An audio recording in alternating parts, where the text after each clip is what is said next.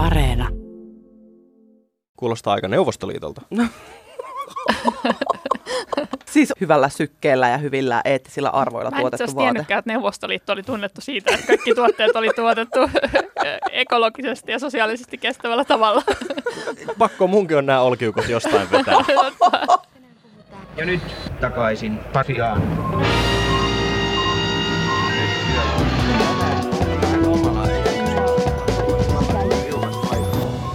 Moikka moi ja tervetuloa tänne linjoille meidän kanssa. Mä oon Marjukka Mattila ja sä kuuntelet takaisin Pasilan podcastia. Mun nimeni on Toivo Haimi ja minä pyydän nyt, että tilaat meidät sieltä, mistä nyt ikinä tätä jaksoa kuunteletkin. Siitä on meille iso apu. Ja varmaan huomattekin, että äänenlaatu on vähän parempi. Mä oon siis takaisin studiossa. Te, sain positiivisia uutisia ja sainkin negatiivisen koronatestin tuloksen. Oli muuten jännä kokemus. Erittäin jännä kokemus. Okei, suositteletko? No sellaiset, jos tykkää sellaiset, että aivoihin asti lyödään miekka, niin siltä tota, si- tälle porukalle suosittelen etenkin tätä koronatestausta. Okei. tota, hei, muutama, muutama sananen viime viikon jaksoista. Teiltä on tullut ihan loistavaa palautetta tonne meidän Whatsappiin niistä. Mm-hmm. Ja etenkin siitä, ää, missä puhuttiin rippileireistä, ää, kirkosta ja uskonnosta ja uskosta yleisesti ottaen. Ää, on tullut riparikokemuksia, ihmisten suhtautumista Evlut-kirkkoon, omaan uskoon ja sitten syitä siihen, että miksi, miksi kirkkoon on liitytty ja miksi siitä on erottu. Ja ainakin semmoisen asian olin huomaavinani, että usko ja uskonto on todella henkilökohtaisia asioita mm. suomalaisille. Ne on todella yksityisiä asioita. Kyllä. Mutta samaan aikaan ne myös koskettaa todella monia, koska edelleen se kaksi kolmasosaa suomalaisista kuuluu evankelisuuterilaiseen kirkkoon, joten se ei ole niinku ihan yhdentekevää, että mitä, mitä se organisaatio, jolle omat verorahat sitten menee. No, se on ihan totta. Hei, mutta siirrytään tämän päivän aiheeseen. Tavarataloketju Kärkkäinen on näyttäytynyt viime vuosina aika ikävässä valossa, koska sen toimitusjohtaja Juha Kärkkäinen on laukonut lievästi sanottuna aika kyseenalaisia juttuja julkisuudessa. Juuri näin. Ää, aikaisemmin Kärkkäinen on tullut kansalaisille tutuksi antisemitistisistä eli juutalaisvastaisista salaliittoteorioista ja siitä, että hän julkaisi ketjunsa asiakaslehti Magneettimediassa uusnatsijärjestö Pohjoismaisen vastarintaliikkeen propagandaa. Ja tästä viimeksi mainitusta hän sai sitten sakkotuomion kuusi vuotta sitten. Ää, Magneettimediaa ei enää julkaista Kärkkäisen toimesta, mutta ihan tämän vuoden puolella Juha Kärkkäinen on muun muassa väittänyt koronapandemian olevan huijausta ja hieman paradoksaalisesti myös ää, 5G-kännykkäverkon aiheuttavan koronavirusta. Nämä Kärkkäisen tällaiset aika huuruiset jutut ei ole oikeasti mitään salaisuuksia, mutta silti monet suomalaisen, suomalaisten suosima brändi pitää tuotteitaan myynnissä Kärkkäisellä.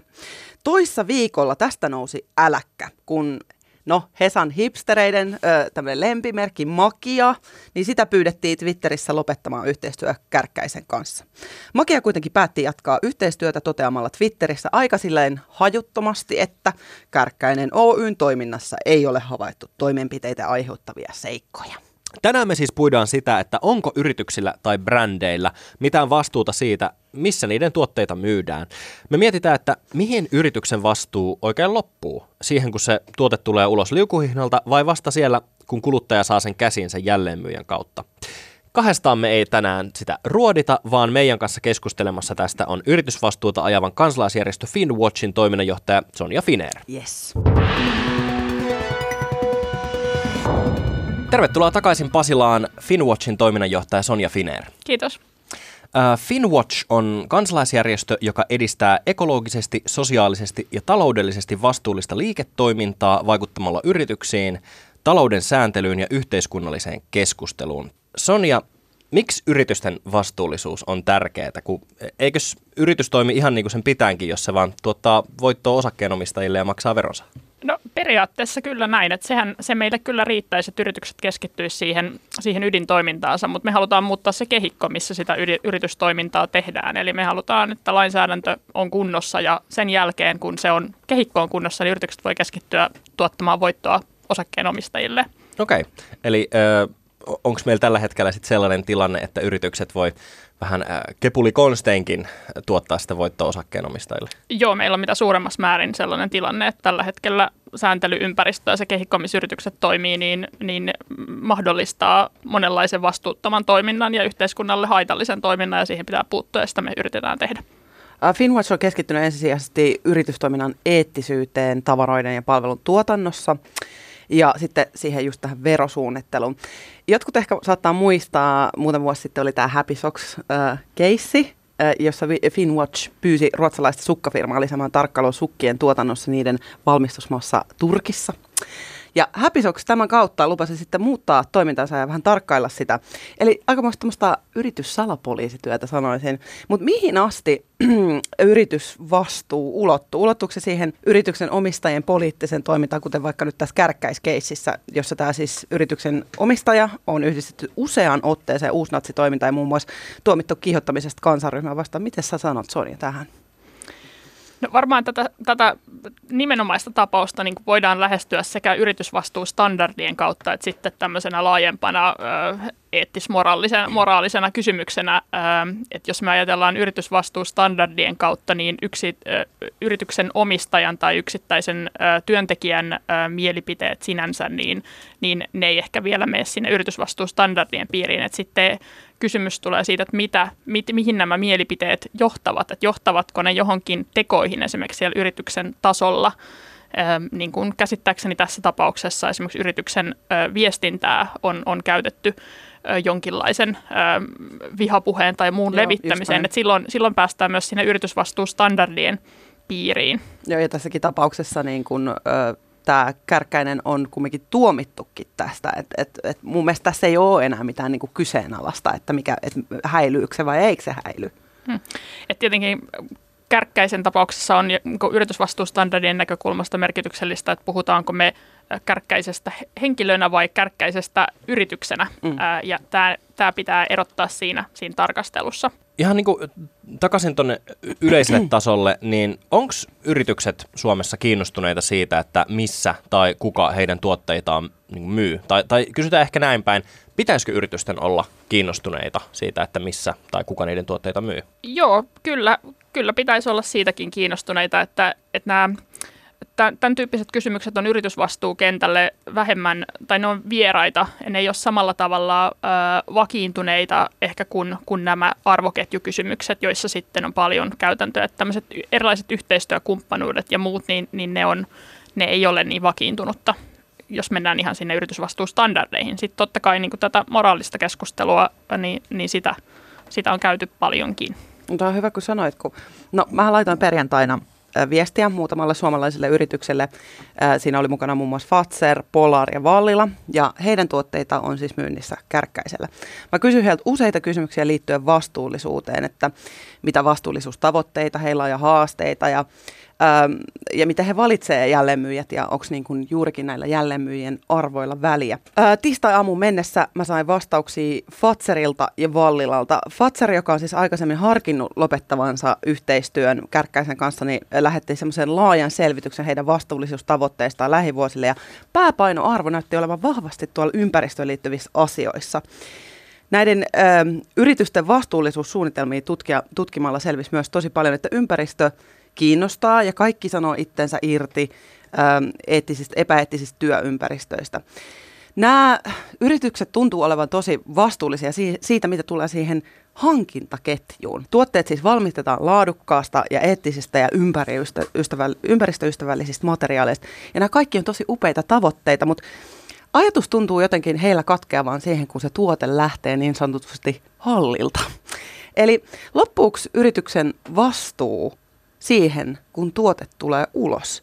Jos mietitään vaikka tätä Makian ja Kärkkäisen yhteistyötä, niin pitäisikö se ymmärtää semmoisena vastuuttomana yritystoimintana, että yrityksen tuotteita myydään uusi natsi yhteyksistään tunnetun liikemiehen kaupassa? Niin, No, jos me katsotaan, mitä, mitä nämä yritysvastuustandardit, joihin näiden yritysten vastuullisuuslinjaukset yleensä perustuu, että meillä on vaikkapa YK-periaatteet äm, yritysten ihmisoikeusvastuusta, niin, niin niissä lähdetään siitä, että tarkastellaan, että mikä sen, miten se linkittyy tai aiheuttaa ä, esimerkiksi näitä ihmisoikeusvaikutuksia.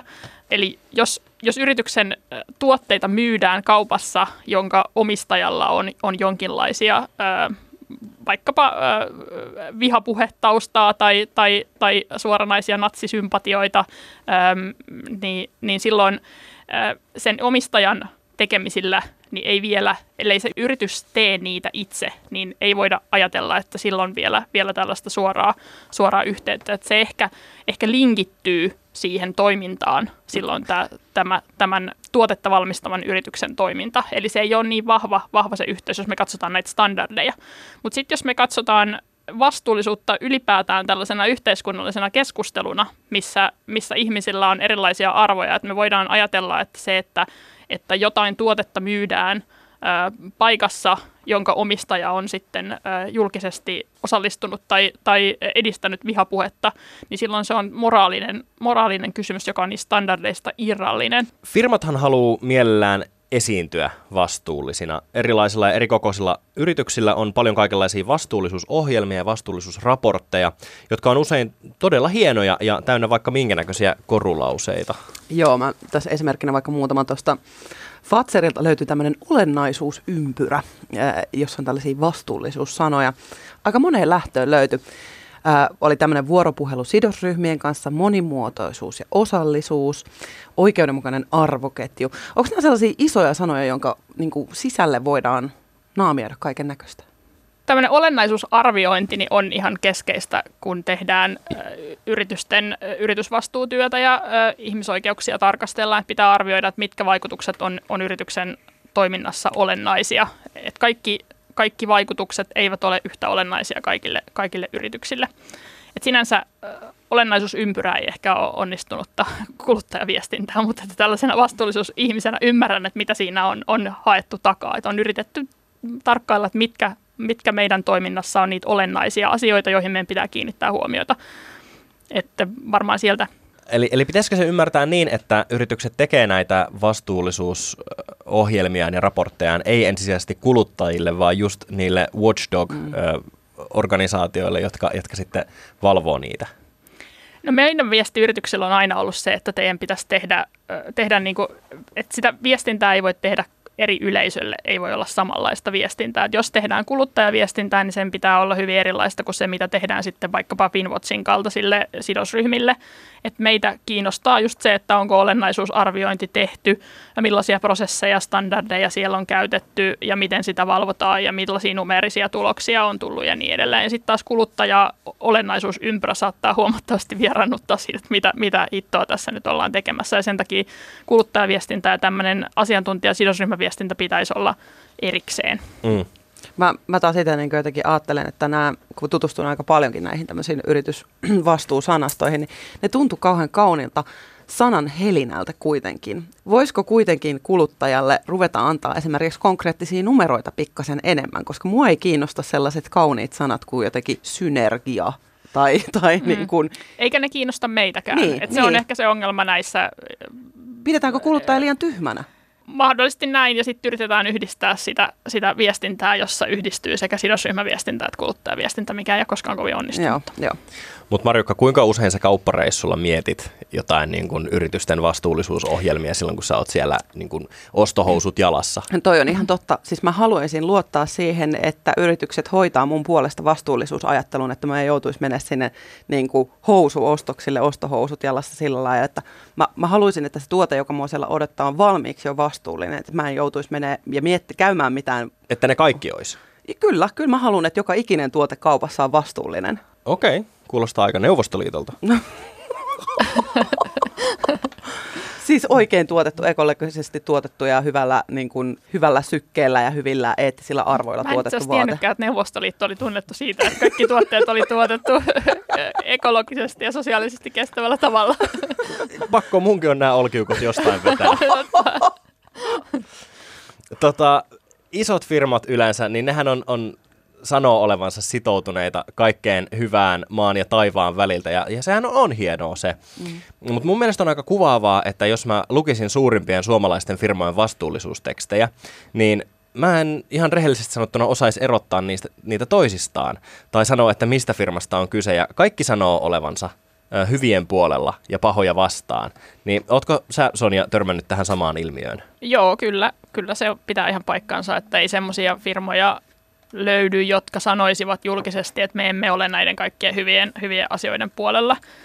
mutta kyllä mä silti näen, että se on hyödyllistä, että yritykset sitoutuu omissa prosesseissaan ja julkisissa asiakirjoissaan edistämään näitä vastuullisuusarvoja. Mm.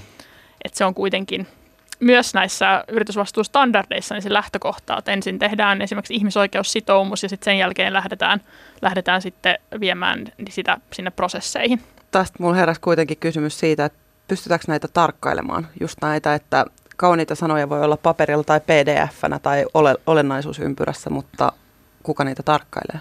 Kuka pystyy käymään tsekkaamassa, että teillä on täällä hyvä synergia, kun ihmisoikeudet niin. toteutuu? No me, meidän tehtävänä on tietenkin sit tarkkailla niitä, mutta me toivottaisiin, että tämä ei olisi kansalaisyhteiskunnan ja aktiivisten kuluttajien tai tutkiva journalismin varassa. Et sen takia Joo. me yritetään saada tästä yritysvastuusta ää, lailla säädettyä. Eli ollaan ajettu pitkään monta vuotta jo ihmisoikeuksia koskevaa yritysvastuulakia Suomeen. Joo, tässä, ja tämä puolustaa mun mielestä sitä niin kuin mun kantaa siitä, että kaikki pitäisi olla valmiiksi vastuullista, että kuluttajan Kyllä. ei tarvitsisi miettiä sitä, että toteutuuko täällä nämä ja nämä asiat aikaisemminkin tuosta puhuttiin vähän siitä, että onko nämä yritysten sanat niin kuin jotain ää, liipalaaperia vai että, ja että ne on hyvin samankaltaisia kaikki, koska kaikki haluaa tietyllä tavalla osallistua tähän vastuullisuuskeskusteluun, mutta se kuulostaa, se puuroutuu se keskustelu aika paljon. Mä nappasin teille yhden yrityksen ää, arvo- ja yrityslupauksen ja te saatte arvuutella nyt, että mikä se on, oltaisiin valmiina. Anna Kyllä. Se menee näin. Piip pyrkii ottamaan huomioon ä, kestävän kehityksen periaatteet. Piip pyrkii toimimaan ekologisesti, taloudellisesti, sosiaalisesti ja kulttuurillisesti kestävällä tavalla, tuoden oman panoksensa sen turvaamiseksi, että tulevillakin sukupolvi- sukupolvilla olisi hyvät elämisen mahdollisuudet. Sonia, Toivo, kenen tämä mahtoi olla? Yleisradion. hyvä, hyvä ehdotus. Mulla ei ole, se voisi olla varmasti kenen, kenen tahansa. Mutta tämä oli Kärkkäinen Oyn oma arvolupaus. Hmm. Eli nyt me ehkä tässä kuullaan, että me ollaan tässä kritisoitu jokseenkin vahvasti eh, Juha Kärkkäisen mielipiteitä, mutta saman aikaan aika kovat lupaukset on myös Kärkkäistolla ketjullakin. Ähm, mä oon miettinyt, että onko tämmöinen yritysvastuun laatiminen ja heleiden sanojen lupailu kuitenkin vaan semmoinen yritystrendi, jos niitä ei pystytä valvomaan. Mitä sä kommentoisit tähän, että onko, onko trendi olla vastuullinen? Tai yrittää on, ainakin olla. Onhan se trendi. Oikeastaan en mä ehkä sanoisi, että se on trendi, vaan se on edellytys sille, että sä voit toimia markkinoilla. Että et kyllä yleisesti kuluttajien ja sidosryhmien odotukset yritysten vastuullisuutta kohtaan on kasvanut koko ajan. Ja myös tämä lainsäädäntö on tulossa, että se vaikuttaa siihen, että paljonko, paljonko näihin asioihin pitää kiinnittää huomiota yksi yritys, jota mä lähestyin kanssa tuossa noilla sähköposteilla tuossa jo perjantaina ja sain sitten vastauksen tuossa maanantaina eli eilen, oli Fiskars. Fiskars, joka luopu, luopui yhteistyöstään ää, Kärkkäisen tavaratalojen kanssa muutama vuosi sitten. Mä hyppäsin sitten suoraan Fiskarsin tähän vastuulupauksen niin kuin, ää, kunnon PDFn pariin. Ja se oli todella mukavaa luettavaa, yllättävää kyllä, koska he eivät rajanneet arvojaan mihinkään neljään perus, peruspilariin, mitä tuntuu, että monilla oli joku neljän toiminta-alueen pilarikenttä, vaan heiltä löytyi muun muassa diversiteetti ja heidän niin kuin, tavallaan oma yrityksensä avattiin täysin auki tälle kuluttajalle, että mä pystyn näkemään, että minkälainen ikäjakauma, sukupuolijakauma heillä on ja kuinka he yrittää parantaa sitä. Mä näen sillä tavalla, että vastuullisuus on monimuotoista. Se ei ole neljän pilarin kenttä, vaan se muotoutuu ajan kanssa. Ja niin kun se, se elää tavallaan tässä maailman ajassa meidän kanssa. Nyt voisi sanoa, että ehkä hygienia ja turvallisuus on varmaan semmoisia nousevia vastuullisuusyritystrendejä tänä vuonna. Mutta niin kuin Finwatchina, niin kuin Finwatch varmaan pystyy kanssa elämään näiden – trendien ja tavallaan ajan mukana. Mutta miten yritys pystyy sitoutumaan ihmisoikeuksiin ja aikaan? Onko se, pitääkö se velvoittaa aina lailla vai pitääkö se vaan riittää siihen, että se yrittäjän ja yrityksen moraali on hyvä? No ihmisoikeuskysymykset on sen verran fundamentaaleja niin perustavanlaatuisia asioita, että ne ei voi olla yritysten vapaaehtoisuuden varassa, että meidän pitää varmistaa lainsäädännöllä, että se on valtioiden velvollisuus suojella ihmisoikeuksia ja se edellyttää sitä, että yritykset velvoitetaan varmistamaan, että niiden toiminnassa kunnioitetaan ihmisoikeuksia. Ihmisoikeudet ei saa olla yksittäisten yritysten mielenjohteiden armoilla, eli meillä pitää olla se sääntelykehikko kunnossa.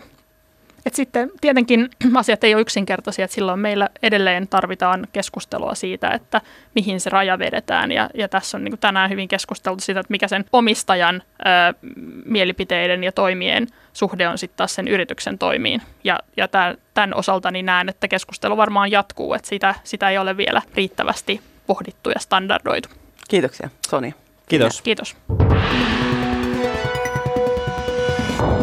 Niin kuin tuossa äsken Sonja Finerin kanssa keskusteltiin, niin yritysten vastuullisuus, niin se liittyy lähinnä siihen, että miten niitä tuotteita tai palveluita tuotetaan, maksetaanko niiden tekijöille tarpeeksi ja onko se niin kuin, hankintaketju läpinäkyvä. Mm-hmm, mm-hmm. Ja se, että miten siitä tiedotetaan niille elimille, jotka sitten yritysten vastuullisuutta valvoo, oli ne sitten viranomaisia tai sitten kansalaisjärjestöjä, niin kuin Finwatch. Mm, ja mun mielestä oli mielenkiintoista, mitä se sanoi toi Sonia siitä, että Finwatchille toimitetaan vähän niin kuin erilaisia papereita, mitä kuluttajille. Ja mm. kuluttajille annetaan vähän toisenlaisia tietoja, vähän pehmeämpiä sanoja taas mm. sitten, että niin kuin Finwatch saa ne tiukat luvut, kun taas kuluttaja saa semmoista vähän pehmeämpää puhetta. Mutta toisaalta, kuinka monta kuluttajaa tai yritystä oikeasti kiinnostaa se, että missä tai, tai kenen toimesta ne tuotteet tai palvelut on tuotettu tai mistä sen ostaa. Et jos nyt palataan tähän Makian ja Kärkkäisen tapaukseen, niin siinähän Makia teki arvion siitä, että, että, että se tuotteiden myynti Kärkkäisen tavarataloissa tuottaa niille enemmän fyrkkaa kuin että jos ne vedettäisiin pois. Koska ei, ei riittävän moni laittaa sitä brändiä boikottiin jonkun Juha Kärkkäisen mielipiteiden takia. Niin että loppupeleissä firmat haluaa esiintyä tämmöisenä vastuullisina toimijoina, mutta e-, ei yritykset ole mitään hyvän tekeväisyysjärjestöä, vaan, vaan sitä paalua on pakko takoa. Ja muutenkin tuommoiset boikotit, niin tämmöiset, että, että lakkaa ostamasta jostakin, koska on eri mieltä jonkun, no vaikka tässä tapauksessa tavarataloliikemiehen kanssa, niin ne on lähinnä keskiluokkaisten ihmisten hommaa. Sellaisten, jotka niin asuu pääkaupunkiseudulla, jotka ei ehkä muutenkaan kävisi siellä J. Kärkkäisen tavarataloissa ostoksilla. Et vähän niin kuin jos mä sanoisin boikotoivani jotain valtiota, missä mä en ole ikinä käynyt. Itä-Timor, mä en ole niin, ikinä eikä käynyt mulla, Itä-Timorissa, Niin, eikä, eikä mulla ole aikeissakaan käydä siellä.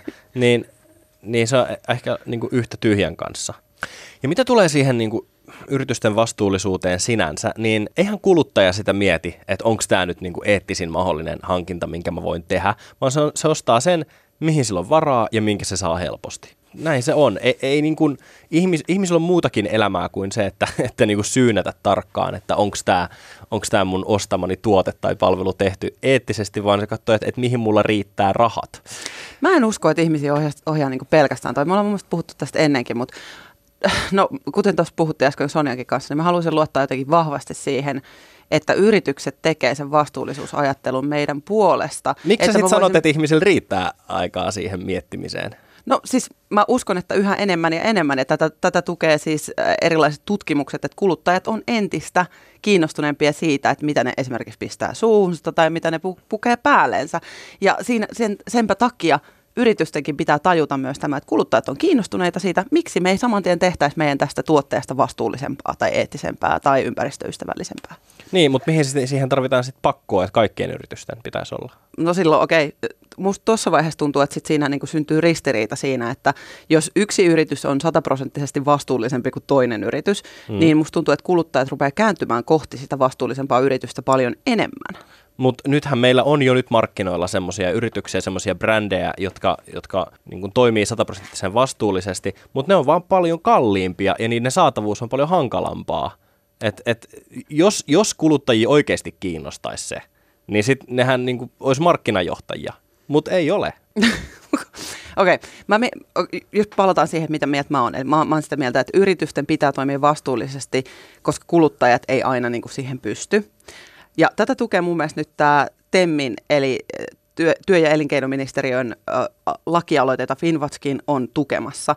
Temmiltä äh, sanottiin näin, että asianmukaisella huolellisuudella tarkoitetaan yrityksen velvo- velvollisuutta toimintaan, jolla ehkäistään ihmisoikeus- tai ympäristöriskin toteutuminen. Ja tätä lakia ollaan viemässä läpi.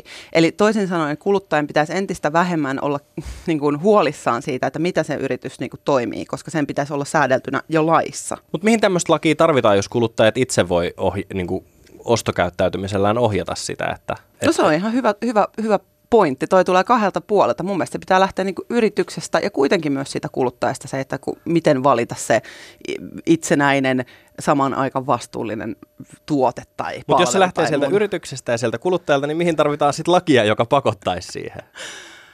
No, mä oon sitä mieltä, että tässä vaiheessa me ei olla ehkä ihan vielä valmiita siihen, että, että sitä, sitä maailman aikaa meillä ei vielä oli, ole, etteikö sitä tarvittaisi. Eli nyt on mun mielestä niin kuin oikein hyvä aika tämmöiselle laille, että mitä enemmän kuluttajat on kiinnostuneita vastuullisuudesta, niin mun mielestä lain pitää tukea sitä toimintaa ja mun mielestä yritysten pitää toimia myös kuluttajilleen avoimesti ja myös vastuullisesti. Et kaikkihan me eletään täällä maapallolla samaan aikaan, niin ne yritykset ja kuluttajat. Ja niin kuin, ei se auta vaan, että kuluttajat toimii vastuullisesti, vaan kyllä se on niin kuin lähtökohtaisesti lähdettävä sieltä yrityksen päädystä se vastuullisuus. Tämä on mun mielipide ja Temmi tukee tätä. Boom, Temmi. Hei, mutta jos palataan hetkeksi tähän niin kuin esimerkiksi, että missä, missä se niin kuin sen yrityksen, niin kuin, mihin se yrityksen vastuu loppuu. Mä mietin sitä näin, että okei, olisi vaikka kahvila ja kahvila myy kahvin ihmiselle, joka vihaa Saimaan norppia ja sitten haluaisi tehdä vaikka sit Saimaan norpasta tossut. Tai sitten, jos olisikin sellainen, että kahvila ostaa papunsa yritykseltä, jonka toimari haluaa tehdä Saimaan normista tossuja, niin eikö sen kahvilan on helpompi olla ostamatta papuja sellaiselta toimijalta, joka haluaa, että, joka on tämmöinen niin Saimaan norppa vastainen, vastun, vastainen tota, paputehdas, koska eihän se voi välttämättä aina va- valvoa esimerkiksi sitä kahvin myyntiosoitetta. Jos kuluttaja on siis nyt tässä se kahvin ostaja, niin ei yritys välttämättä pysty olemaan vastuussa kaikesta, mitä se kuluttaja tekee. Mutta sen sijaan, jos ne tietää valmiiksi, että heidän yritysketjussa on semmoinen hu- heikko lenkki, esimerkiksi tässä vaiheessa se Saimaan norppia vihaa ja vihaava tota, paputoimija, niin eikö semmoinen linkki ole helppo rikkoa sieltä välistä pois? Niin, tai sitten jos kuluttajalle on ihan sama. Ja jos, niin kuin, jos, jos kuluttaja silleen, hei, mä haluan kahvin, tämä yksi kahvila on mun niin kuin, työmatkan varrella, se on ainoa kahvila mun työmatkan varrella, totta kai mä ostan sieltä. Mutta siinä vaiheessa mun mielestä sen yrityksen vastuulla on potkia pois se heikko lenkki. Miksi? No koska jos he haluaa olla yrityksenä myös moraalisia ihmisiä, jotka haluaa ostaa omat papunsa sellaiselta hyvin toimivalta ja vastuulliselta paputuottajalta. Totta kai se haluaa olla niin kuin, hy- moraalinen ja hyvin toimiva yritys, mutta se haluaa olla myös yritys, jolla on varaa maksaa palkkaa sen työntekijöille. Mutta onko se aina automaattisesti niin, että jos nämä toiset pavut ostaisikin sellaiselta yritykseltä, missä pavut tuotetaan sillä tavalla, että ei vihata Saimaan norppia, niin onko se siinä tapauksessa sitten jossain, jossain tapauksessa kalliimpi? Eikö se voi vaan vaihtaa, koska kyseessä on mielipide ja vihapuhe Saimaan norppia kohtaan? Ainakin historia osoittaa sen, että, että moraalittomasti toimiminen on aina halvempaa ja tehokkaampaa kuin jonnekin niin moraalisesti toimiminen. Nyt, nyt. Maailman pitää siis muuttua huomattavasti, jos tilanne on näin. Mä haluan lukuja ja mä, mulle ei riitä mitkä olennaisuusympyrät. Joka viikon tiistai me soitetaan uutisääni, josta jompikumpi meistä arvuttelee tätä ääntä. Ja mä oon nyt valinnut tämän äänen yhteistyössä tuottajamme Jarnon kanssa. Sinulle toivo ja sinulle myös kuulija. Eli arvaile meidän kanssa. Torstaina tulee vastausta tähän. Mikä fiilis? Jännittynyt, Joo, Äh, en joo. tiedä mitä odottaa, Okei. mutta innoissani. Hienoa. Tätä haettiin. No niin, Jarno, anna paukkua. Ilmeisesti ei kovinkaan paljon. Ehkä nyt sitten tulevaisuus kertoo enemmän. Tänään hän siirtynyt jo Saksaan ja saksalainen lääkäriryhmä oli tuolla Omskissa paikalla tavaten myöskin jo eilen siellä. Jotenka ehkä me kuulemme tästä lisää. Venäläiset vuonna 2006 KGBssä työskennelleen Aleksander Litvinenkon ja nyt jälleen venäläisiin liittyvä. Voiko tämä olla sattuma? Niin, mehän emme tiedä, Ei, nyt on onko tässä kysymys Toivon ilme ainakin arvoltaan tuhansia dollareita. Mutta kyse, kysymys kuuluukin näin, kuka oli pu- äänessä siinä ja mistä asiasta tässä keskusteltiin? Tämähän on siis ajankohtainen ää, uutistapahtuma. Kyllä, ja voin sanoa, että, että tunnistin sekä puhujan että puheen aiheen, ja torstainahan sitten saadaan selville, että osuinko oikeaan. Hei, kiitoksia, että kuuntelit meitä. Mä oon Marjukka Mattila. Kuuntele meitä jälleen seuraavan kerran torstaina. Ja mun nimeni on Toivo Haimi, ja nyt mua rupesi kiinnostamaan, että kun sinä käyt kauppareissulla, niin mietitkö sinä sen sun kaupan omistajan mielipiteitä, kun käyt siellä ostoksilla, että, että niin kuin, onkohan tämän ka- kaupan omistaja laukonut jotain, mistä minä, mitä minä en hyväksy. Ke- kerro meille WhatsAppissa, numero tänne on 044 421 4823. Hei, seurathan meitä Instagramissa ja Twitterissä. Mä oon Instagramissa at Marjukka Vilhelmiina ja Toivon at Toivohaimi. Ja Toivo myös toimii sitten Twitterin puolella. Ja muistakaa vaihtaa pyyhkimien pesuneste. Ihan hyvä. Kiitti, moi. Moi moi!